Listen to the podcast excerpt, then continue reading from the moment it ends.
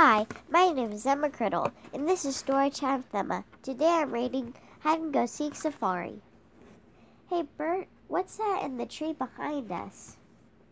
That's a leopard, Ernie. Look at look at the wiggly vine, Bert. That's not a vine, Ernie. That's a snake wrapped around a tree trunk.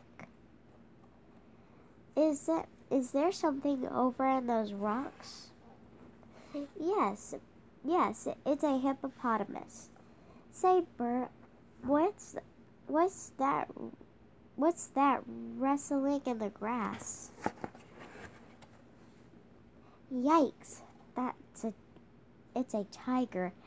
Hey, Bert. Hey, Bert, is that tree moving? No, it's a family of friendly giraffes. Gee, gee, Bert, it's a, it's a, like playing hide and go seek with the, with the uh, wild animals, right, Ernie? It's a hide and go seek safari. The end, and I hope you have a nice day.